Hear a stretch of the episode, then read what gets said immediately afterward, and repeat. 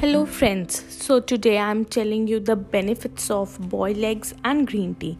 So, as you know, guys, eggs are very nutrient rich and eggs are very much high in quality protein.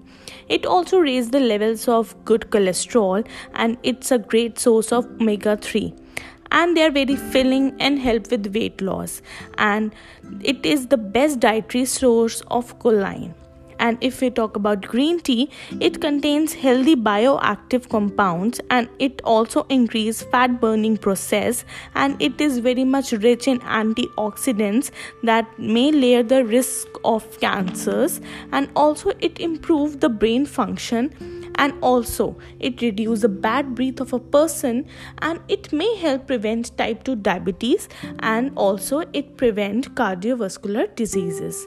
So guys you can check out my recipes in the blog. And also if you like it you can comment in the comment section box. Thank you